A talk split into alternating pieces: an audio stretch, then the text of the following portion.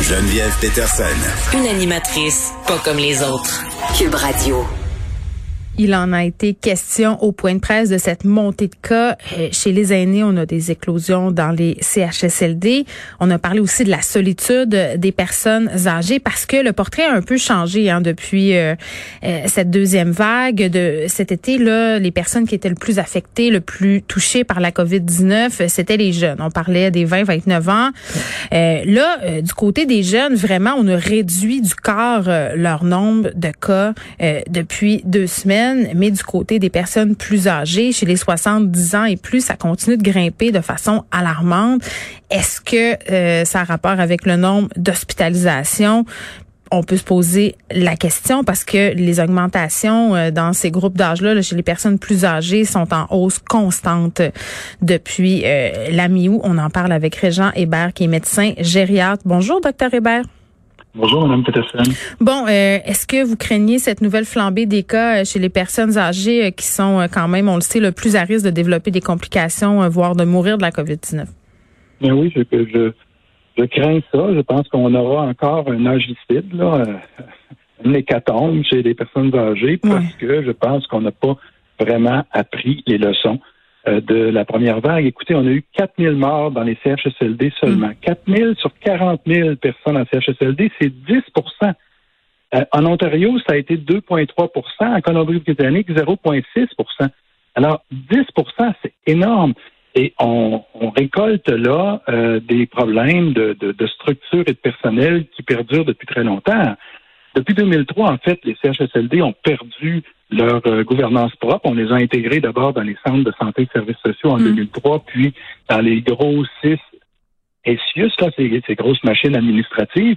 Et donc, il n'y a, a, pas eu de, de personnes responsables, imputables de, du CHSLD, comme c'était le cas avant 2003. Avant 2003, il y avait un DG, un conseil d'administration, il y avait des gens qui étaient dédiés à chacun des, hmm. CHSLD, et là, on a perdu ça. Mais on nous a promis tout ça, on nous a promis le retour euh, des patrons, on nous a parlé d'imputabilité aussi, le M. Legault a insisté à plusieurs reprises là, à ce sujet-là. Oui.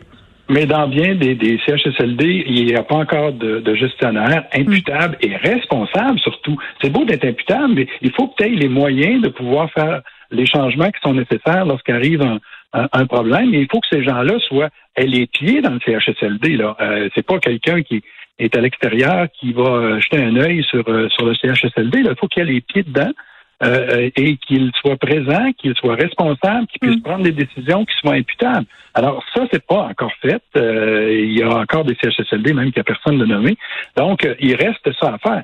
La pénurie de personnel, c'est, c'est, ça résulte de, d'une négligence. On a négligé les médecins, par exemple, qui ont été obligés de quitter les CHSLD pour aller en cabinet, pour euh, atteindre les objectifs de M. Barrette, là, de donner euh, à tous un médecin de famille, ben, mm. on a de moins en moins de médecins. Les infirmières, on en a de moins en moins aussi. Ils sont allés à l'hôpital parce que c'était là qui était la priorité. Puis là, je parle pas des préposés où, euh, avec les conditions de travail qu'ils avaient, le minutage de toutes leurs interventions et les salaires qu'ils avaient, ben, on, récolte ce qu'on a semé. On a, on a de la difficulté mm. à, recruter et surtout à retenir ce personnel-là. Ouais, bon, il y a tout ça, évidemment, les problèmes systémiques. Puis bon, moi j'ai envie de savoir euh, de façon plus pratico-pratique, là, docteur Hébert, on a eu cette première vague, on a mis en place des stratégies, euh, on a vraiment essayé de sécuriser euh, nos CHSLD, nos résidences pour personnes âgées, même dans le privé. Là, comment on l'explique la montée qu'on connaît actuellement? C'est-tu comme un peu ailleurs? Parce que bon, on a relâché, qu'on a laissé les gens rentrer dans les CHSLD, que là on assiste à des montées un peu partout? Ben, je pense que oui. Lors de la première vague, hmm. il y a une étude intéressante qui a comparé l'Ontario et la Colombie-Britannique. Et ce qui a fait la différence entre les deux, là, c'est la mobilité du personnel qui a été interdite dès le début de la pandémie en Colombie-Britannique. Puis on a hmm. même compensé les gens qui avaient des pertes de revenus à cause de cette interdiction de mobilité.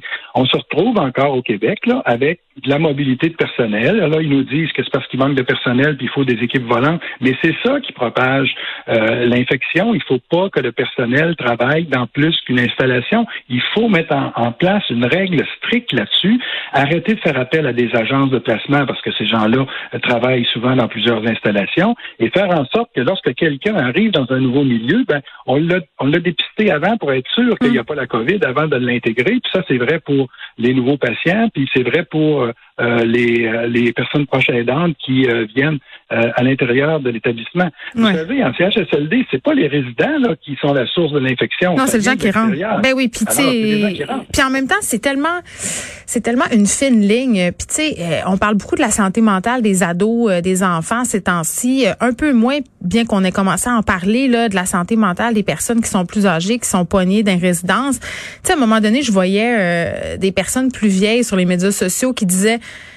euh, tu sais, fait que là, dans le fond, euh, ce que vous voulez, c'est nous enfermer pour pouvoir continuer à vivre notre vie, euh, vivre votre vie. Tu sais, j'ai comprenais quelque part de penser ça, de penser qu'on leur enlève des droits au profit d'une partie de la population qui est encore productive, qui paie encore des impôts, des taxes. Tu sais, ça doit être difficile pour eux et ça doit être difficile aussi de vivre tout ça de l'extérieur, d'avoir pas accès à leurs proches. Là, on parle d'une personne, mais tu sais, la solitude des personnes âgées, ce qu'ils peuvent ressentir par rapport à la pandémie, faut s'en préoccuper. Là.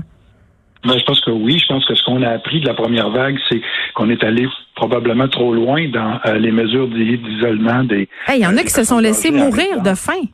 Ben, je pense qu'il y a, il y a, il y a eu, euh, un excès, un excès de confinement chez les personnes âgées. Donc, il faut revenir à, à, des, des, mesures de protection qui sont acceptables et qui font en sorte que les personnes âgées sont capables de continuer à faire de l'activité physique, ne presque ça, et avoir aussi des, des contacts euh, sociaux avec leur famille.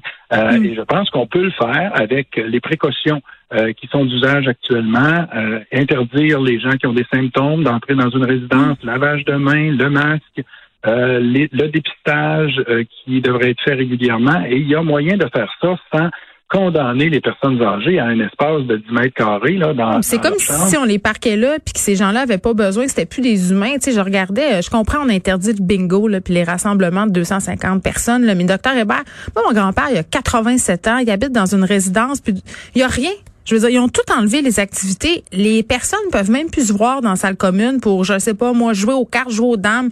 C'est ces activités qui font qu'on garde une acuité intellectuelle, qu'on garde le goût à la vie. C'est toute partie.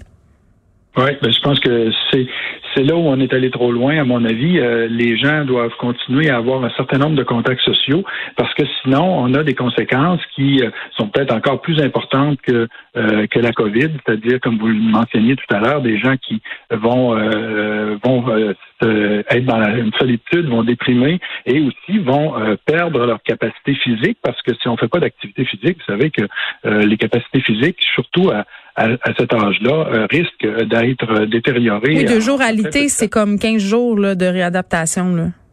Ah, tout à fait. Il faut éviter euh, à tout prix l'alitement. Il faut continuer à, bouger, surtout lorsqu'on a 75-80 ans. C'est important parce que à cet âge-là, euh, l'immobilité a des conséquences désastreuses. Hum, il faut s'occuper euh, de nos personnes âgées. Moi, ça, ça, quand, quand je vois des histoires comme ça, puis que je suis en train de me dire qu'on est en train de s'enligner vers un autre confinement, puis peut-être vers un deuxième isolement de ces personnes-là, je peux pas m'empêcher d'être très, très inquiète. Régin Hébert, merci.